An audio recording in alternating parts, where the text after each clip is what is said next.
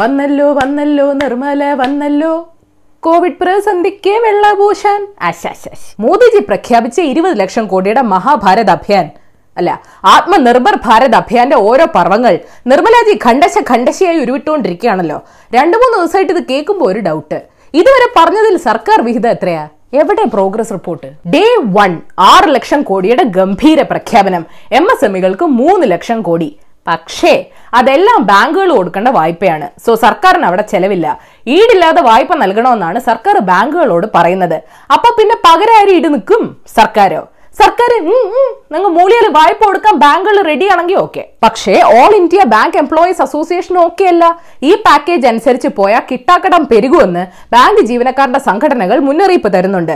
പിന്നെ ഇതിനൊക്കെ വേണ്ട പേപ്പർ വർക്ക് ബാങ്ക് മാനേജറുടെ സ്ട്രെസ് ആറ് ലക്ഷം കോടിയിൽ ശേഷിച്ച മൂന്ന് ലക്ഷം കോടി ചെലവാക്കേണ്ടത് ഇതര ധനകാര്യ സ്ഥാപനങ്ങളാണ്. അപ്പൊ അവിടെയും സർക്കാരിന്റെ നയാ പൈസ വിഹിതമില്ല. സർക്കാർ ഇത് എങ്ങോട്ടാ പോണേന്ന് ബാങ്ക് എംപ്ലോയീസ് ഫെഡറേഷൻ ഓഫ് ഇന്ത്യക്കും മനസ്സിലാവുന്നില്ല. ഫെബ്രുവരി മുതൽ സമ്പദ് വ്യവസ്ഥയെ പുനരുജ്ജീവിപ്പിക്കാൻ സർക്കാർ റിസർവ് ബാങ്ക് വഴിയെടുത്ത പല നടപടികളും പ്രതീക്ഷിച്ച ഫലങ്ങൾ തന്നില്ലെന്ന് അവർ പറയുന്നു. ഞെരുങ്ങിയ സ്ഥാപനങ്ങൾക്കും ബിസിനസ്സുകൾക്കും ഇങ്ങനെ വാരിക്കോരി ലോൺ കൊടുക്കുന്നത് സംഭാവനയായി പോകുമെന്ന് All India Bank Employees Association general secretary C H Venkatachalam പറയുന്നു. വെച്ചാൽ സർക്കാർ വിഹിതമേ ഇല്ലെന്നല്ല. ജീവനക്കാരുടെ പ്രോവിഡന്റ് ഫണ്ട് വിഹിതത്തിൽ രണ്ടായിരത്തി അഞ്ഞൂറ് കോടി രൂപ സർക്കാർ നൽകുന്നുണ്ട്. അങ്ങനെ ഡേ ഒന്നിലെ ചെറിയ ചെറിയ തുകകൾ കൂട്ടിയ ആറ് ലക്ഷം കോടി പ്രഖ്യാപിച്ചതിൽ സർക്കാരിന്റെ ബാധ്യത പതിനയ്യായിരം കോടി മുതൽ അമ്പത്തയ്യായിരം കോടി വരെ മാത്രമേ വരൂ എന്ന് സാമ്പത്തിക വിദഗ്ധർ പറയുന്നു. ഡേ ടു ഏകദേശം മൂന്ന് ലക്ഷം കോടിയുടെ ഗംഭീര പ്രഖ്യാപനം. കുടിയേറ്റ തൊഴിലാളികൾക്കും വഴിയോര കച്ചവടക്കാർക്കും ചെറുകിട കർഷകർക്കും വേണ്ടി. ഇവിടെയും പക്ഷേ അയ്യായിരത്തിനും പതിനയ്യായിരം കോടിക്കും ഇടയിലെ സർക്കാർ വീതം വരുമെന്ന് പറയുന്നു. ഇപ്പോൾ സൗജന്യ ഭക്ഷ്യധാന്യ വിതരണത്തിന്റെ മൂവായിരത്തഞ്ഞൂറ് കോടി മുദ്ര വായ്പയുടെ രണ്ട് ശതമാനം പലിശ അളവിന് ആയിരത്തഞ്ഞൂറ് കോടി തെരുവോര കച്ചവടക്കാർക്ക് വേണ്ടിയുള്ള അയ്യായിരം കോടി. രണ്ടാം ദിനത്തിലും പക്ഷേ സ്റ്റാർ ബാങ്കുകൾ നൽകുന്ന വായ്പയാണ്. രണ്ട് ലക്ഷം കോടിയുടെ കിസാൻ ക്രെഡിറ്റ് കാർഡ് കൊടുത്താലും അതും വായ്പയാണ്. കർഷകർ തിരിച്ചടയ്ക്കണം. തിരിച്ചടച്ചില്ലെങ്കിൽ പാവം കർഷകര് പാവം ബാങ്കുകാര്. ഒരു പ്രതീക്ഷയുണ്ടായിരുന്നത് കുടിയേറ്റ തൊഴിലാളികളെ തൊഴിലുറപ്പ് പദ്ധതിയിൽ ഉൾപ്പെടുത്തുക എന്നുള്ളതായിരുന്നു. കാരണം ഇതിൽ സർക്കാരിന്റെ നേരിട്ടുള്ള ചെലവ് വരുന്നുണ്ട്. പക്ഷെ ഇതിന് നേരത്തെ ബഡ്ജറ്റിൽ വകയിരുത്തിയതല്ലാതെ ഒരു പൈസ പോലും അധികം നീക്കി വെച്ചിട്ടില്ല. തൊഴിലുറപ്പിന് കൂലി കൂട്ടിയിട്ടുണ്ടോ? ഇല്ല. തൊഴിൽ ദിനത്തിന്റെ എണ്ണം കൂട്ടിയിട്ടുണ്ടോ? ഇല്ല. തൊഴിലുറപ്പിൽ ഉൾപ്പെടുത്തിയാലും അത്രയും തൊഴിൽ സൃഷ്ടിക്കാനുള്ള മറ്റ് പദ്ധതികൾ എന്തെങ്കിലും പ്രഖ്യാപിച്ചിട്ടുണ്ടോ? അതുമില്ല ഓരോ ദിവസവും നിർമ്മലാജി നാല് മണിക്ക് വരുമ്പോൾ ഇപ്പൊ ദുരിതത്തിലായവർക്ക് അടിയന്തര സഹായം കിട്ടാനുള്ള എന്തെങ്കിലും പാക്കേജിലുണ്ടോ എന്ന് നോക്കിയിരിക്കുന്നുണ്ട് ജനങ്ങൾ. രണ്ട് മാസത്തേക്ക് ഭക്ഷ്യധാന്യം കൊടുക്കാനുള്ള തീരുമാനം നല്ലതായിരുന്നു. പക്ഷെ ബാക്കിയെല്ലാം ദീർഘകാല പദ്ധതികളാണ്. ഇരുപത് ലക്ഷം കോടിയുടെ പാക്കേജ് എന്ന് കേൾക്കുമ്പോൾ അത് പിന്നെ തരാം എന്ന് പറയുമ്പോൾ ഉള്ളൊരു വിഷമേ ഉള്ളൂ. പിന്നെ കഴിഞ്ഞ ബജറ്റ് പ്രസംഗത്തിൽ പറഞ്ഞു തന്നെ റീമിക്സ് ചെയ്യുന്ന പരിപാടി ഇതിന്റെ ഇടയ്ക്ക് നടക്കുന്നുണ്ട്. ഡേ ത്രീ പ്രഖ്യാപിച്ച കൃഷിക്കും അനുബന്ധ മേഖലകൾക്കുള്ള പദ്ധതികളാണ് സംഗതി കുറച്ചെങ്കിലും ട്രാക്കിലേക്ക് കൊണ്ടുവന്നത്. കാർഷിക മേഖലയ്ക്ക് ഒരു ലക്ഷം കോടി രൂപയുടെ പദ്ധതിയാണ് പ്രഖ്യാപിച്ചത്. ഇന്ന് വായ്പാ കളി കുറവായിരുന്നു. ഇത് അങ്ങനെ തന്നെ അങ്ങ് പോട്ട്. ഇന്ന് കണ്ട ഒരു സന്തോഷ വാർത്ത ഇന്ത്യയുടെ ആരോഗ്യ മേഖലയ്ക്ക് കഴിഞ്ഞ മാസം നൂറ് കോടി ഡോളർ പ്രഖ്യാപിച്ചതിന് പിന്നാലെ എക്സ്ട്രാ നൂറ് കോടി ഡോളർ കൂടെ കൊടുക്കാൻ ലോകബാങ്ക് തീരുമാനിച്ചു എന്നുള്ളതാണ്. ഈ കണ്ട ലോണൊക്കെ ആളുകൾ തിരിച്ചടച്ചില്ലെങ്കിൽ നടുവടിയായിരിക്കാൻ ഇത് ബാങ്കുകൾക്ക് കൊടുക്കായിരുന്നു. ഏതായാലും നിങ്ങൾ ഇന്നറിയേണ്ട പത്ത് വിശേഷങ്ങൾ ഇതാണ്. നമ്പർ വൺ സംസ്ഥാനത്ത് നിന്ന് പതിനാറ് പേർക്ക് കോവിഡ് സ്ഥിരീകരിച്ചു. പ്രായമായവരെയും ഗുരുതര രോഗങ്ങളുള്ളവരെയും വീട്ടിൽ തന്നെ നിർത്തി. കേരളം റിവേഴ്സ് ക്വാറന്റൈൻ കൊണ്ടുവരാൻ പ്ലാൻ ചെയ്യുന്നുണ്ട്.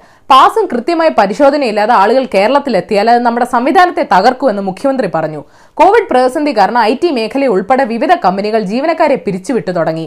പ്രവാസികൾക്ക് പതിനാല് ദിവസം സർക്കാർ ക്വാറന്റൈൻ നിർബന്ധമാണെന്ന് കേന്ദ്രം അറിയിച്ചു. ഇന്ത്യയിൽ കഴിഞ്ഞ ഇരുപത്തിനാല് മണിക്കൂറിനിടെ നാലായിരത്തോളം പേർക്ക് കോവിഡ് സ്ഥിരീകരിച്ചു. സൊമാറ്റോ പതിമൂന്ന് ശതമാനം പിരിച്ചുവിടലും ബാക്കിയുള്ളവർക്ക് അമ്പത് ശതമാനം പേ കട്ടും ആലോചിക്കുന്നുണ്ട്. ബിൽഗേറ്റ്സുമായിട്ട് മോദിജി ചർച്ച നടത്തി. പി എം കെയർസ് ഫണ്ടിലേക്ക് ഡൊണേഷൻ ചോദിച്ചോ എന്നറിയത്തില്ല തമിഴ്നാട്ടിൽ മദ്യശാലകൾ തുറക്കാമെന്ന് സുപ്രീം കോടതി ഉത്തരവിട്ടു. മഹാരാഷ്ട്രയിൽ മരിച്ചവരുടെ എണ്ണം ആയിരം കടന്നു. Number two.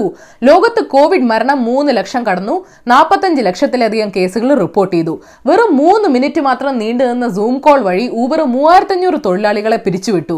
പത്ത് ലക്ഷത്തിലധികം പേര് താമസിക്കുന്ന ബംഗ്ലാദേശിലെ റോഹിംഗ്യൻ അഭയാർത്ഥി ക്യാമ്പിൽ വൈറസ് ബാധ സ്ഥിരീകരിച്ചു.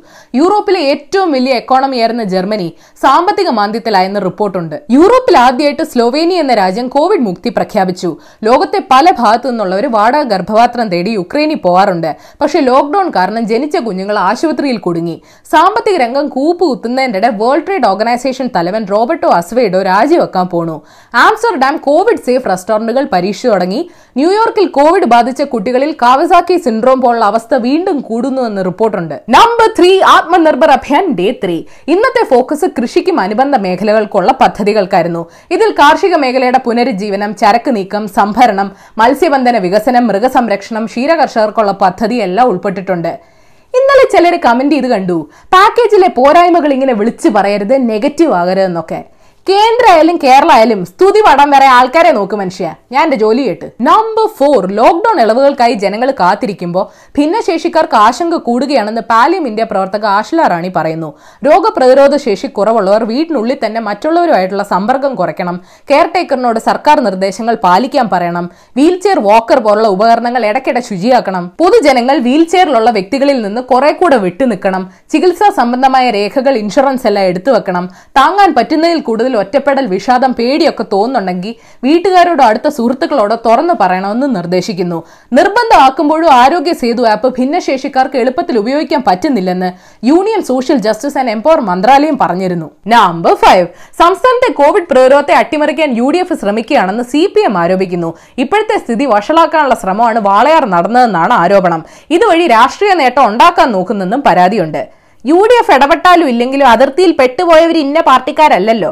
ആദ്യം അന്യനാട്ടിൽ കിടക്കുന്ന മലയാളികളൊന്ന് എത്തിട്ട്. എന്നിട്ട് നിങ്ങൾ തമ്മി തല്ലിക്കോ ഒരു പരാതിയില്ല. നമ്പർ സിക്സ് തിയേറ്ററുകൾ അടച്ചിട്ടിരിക്കുന്ന അവസ്ഥയിൽ ചിത്രങ്ങൾ ഓൺലൈൻ റിലീസ് ചെയ്ത് തുടങ്ങി.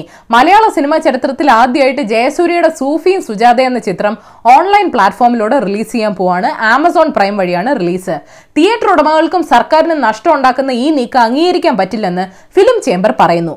പോപ്കോൺ തിന്നാൻ വേണ്ടി മാത്രം തിയേറ്ററിൽ പോയി സിനിമ കാണുന്ന ഒരു ചേച്ചിയുണ്ട് എനിക്ക്. ഇനി വീട്ടിൽ ഇരുന്ന് നീ ഉപ്പേരി നിന്നാ മതി കേട്ടാ നമ്പർ സെവൻ തന്റെ പിരിച്ചുവിടൽ സുപ്രീം കോടതി വിധിയെ വെല്ലുവിളിക്കുന്ന നടപടിയാണ് ഇത് രാഷ്ട്രീയ പകപോക്കലാണെന്നും ഇത് കോടതിയിൽ ചോദ്യം ചെയ്യുമെന്നും രഹന ഫാത്തിമ പറഞ്ഞു.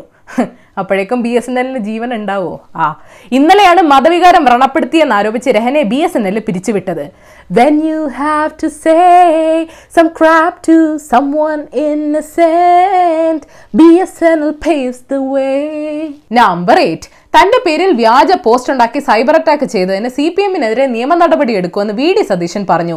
താൻ ഇതുവരെ ഉപയോഗിച്ചിട്ടില്ലാത്ത അസഭ്യ വാക്കുകൾ എഴുതിയ ഒരു സ്ക്രീൻഷോട്ടാണ് സൈബർ സഖാക്കൾ പ്രചരിപ്പിക്കുന്നതെന്ന് സതീശൻ ആരോപിച്ചു. നേതാക്കന്മാരെ കളിയാക്കാൻ ഒരുപാട് അവസരം തരുന്നുണ്ടല്ലോ. പിന്നെ എന്തിനാണ് ഈ വ്യാജ പോസ്റ്റ്? അയ്യേ രാഷ്ട്രീയത്തിൽ ആശയത്തെ ആശയം കൊണ്ട് നേരിടണം. ചീപ്പ് പരിപാടിക്ക് പോരുത്. നമ്പർ നയൻ കൊല്ല അഞ്ചലിൽ ഗിന്നസ് റെക്കോർഡ് തകർത്ത ഒരു ചക്ക ഉണ്ടായെന്ന് കേൾക്കുന്നു. ജോണിക്കുട്ടി എന്ന ആളുടെ വീട്ടിലാണ് അമ്പത്തൊന്ന് കിലോ തൂക്കവും തൊണ്ണൂറ്റേഴ് സെന്റിമീറ്റർ നീളമുള്ള ചക്ക ഉണ്ടായത് നിലവിലെ റെക്കോർഡ് പൂനെയിലുണ്ടായ നാൽപ്പത്തിരണ്ട് കിലോ തൂക്കവും അമ്പത്തേഴ് സെന്റിമീറ്റർ നീളമുള്ള ചക്കയ്ക്കാണെന്ന് കേൾക്കുന്നു. ചക്കയുപ്പേരി ചക്കയപ്പം ചക്കക്കുരു ചെമ്മീൻ തീയൽ. ചക്കിയൊരു വികാരമാണ് നമ്പർ ടെൻ രണ്ടായിരത്തി ഇരുപത്തി ആറിൽ ആമസോൺ മുതലാളി ജെഫ് ബെസോസ് ലോകത്തിലെ ആദ്യത്തെ ട്രില്യനർ ആകുമെന്ന് കമ്പാരിസൺ എന്ന കമ്പനി പുറത്തുവിട്ട കണക്കുകൾ പറയുന്നു. രണ്ടായിരത്തി നാൽപ്പത്തി മൂന്ന് വരെ ഒരു ഇന്ത്യൻ കമ്പനിക്കും ട്രില്യൺ ഡോളർ ക്ലബിൽ കയറാൻ പറ്റില്ലെന്നും പറയുന്നു. രണ്ടായിരത്തി ഇരുപത്തിനാലിൽ ഇന്ത്യ അഞ്ച് ട്രില്യൺ എക്കോണമി എങ്കിലും ആവുമോ അത് പറ. വന്നല്ലോ വന്നല്ലോ ബോണസ് ന്യൂസ് വന്നല്ലോ. പത്തിൽ തികയാത്തത് കുത്തിക്കേറ്റാൻ. വിജയ് മല്യ എക്സ്ട്രഡിഷനെതിരെ ബ്രിട്ടീഷ് കോടതിയിൽ കൊടുത്ത അപ്പീൽ തള്ളി ഇരുപത്തെട്ട് ദിവസത്തിനുള്ളിൽ മല്യയെ സ്പെഷ്യൽ ഫ്ലൈറ്റിൽ ഇന്ത്യയിൽ എത്തിക്കും മല്യക്ക് ടിക്കറ്റ് ചാർജ് ഫ്രീ ആണെന്ന് കേൾക്കുന്നു. സമ്മർ വെക്കേഷനിലും പ്രവർത്തിക്കാൻ സുപ്രീം കോടതി തീരുമാനിച്ചു. വെരി ഗുഡ് എ സി എത്ര വേണേലും ഇട്ടോ. കാത്തിരുന്ന കുറച്ച് വിധികൾ വരാനുണ്ട്. റവന്യൂ വകുപ്പിന്റെ എൻ ഒ സി ഇല്ലാതെ മൂന്നാറിൽ വീട് പണി തുടങ്ങിയതിന് Devikulam M L A S രാജേന്ദ്രനെ എല്ലാം നിർത്താൻ പറഞ്ഞുകൊണ്ട് സബ് കളക്ടർ സ്റ്റോപ്പ് മെമ്മോ കൊടുത്തു. ഈ സബ് കളക്ടർക്ക് ഇനി എപ്പോഴാണോ സ്ഥലം മാറ്റം. അമേരിക്കയിലെയും കാനഡയിലെയും ടെക് കമ്പനികൾ സോഷ്യൽ ഡിസ്റ്റൻസിംഗ് പാലിക്കാൻ ഓർമ്മിപ്പിക്കുന്ന വൈബ്രേറ്റിംഗ് ബ്രേസ്ലെറ്റുകൾ പരീക്ഷിക്കാൻ പോകുന്നെന്ന് കേൾക്കുന്നു. പോ സാത്താനെ ദൂരെ എന്ന് വിളിച്ചു പറയുന്ന ഒരു ബ്രേസ്ലെറ്റ് ആരെങ്കിലും ഉണ്ടാക്കിയ? കോൾ മീ ആരോഗ്യമന്ത്രി കെ കെ ശൈലജയെ പുകഴ്ത്തി Shashi Tharoor M P post ഇട്ടു. Wow what a cognisant multifarious pertinacious lady അപ്പൊ ശരി Asiaville Malayalam YouTube link click ചെയ്ത് സബ്സ്ക്രൈബ് ചെയ്യണം മണിയടിക്കണം രസകരമായ വാർത്തകൾ വായിക്കാൻ ഏഷ്യവിൻ മലയാളം വെബ്സൈറ്റ് സന്ദർശിക്കണം. ഈ വീഡിയോ ഇഷ്ടപ്പെട്ടെങ്കിൽ ലൈക്ക് ചെയ്യണം ഷെയർ ചെയ്യണം കോമൺ സെൻസിന് നിരക്കുന്ന അഭിപ്രായങ്ങൾ താഴെ അറിയിക്കാം. തോട്ട് ഫോർ ദ ഡേ ഇത് യഥാർത്ഥ മാർക്ക് ട്വീൻ ആണോ അതോ സാമുവൽ ക്ലെമൻസ് ആണോ പറഞ്ഞതെന്ന് എനിക്കറിയത്തില്ല. രാഷ്ട്രീയ നേതാക്കളും കുട്ടികൾക്കുള്ള ഡയപ്പറും ഇടയ്ക്കിടയ്ക്ക് മാറ്റിയില്ലെങ്കിൽ പ്രശ്നമാണ്.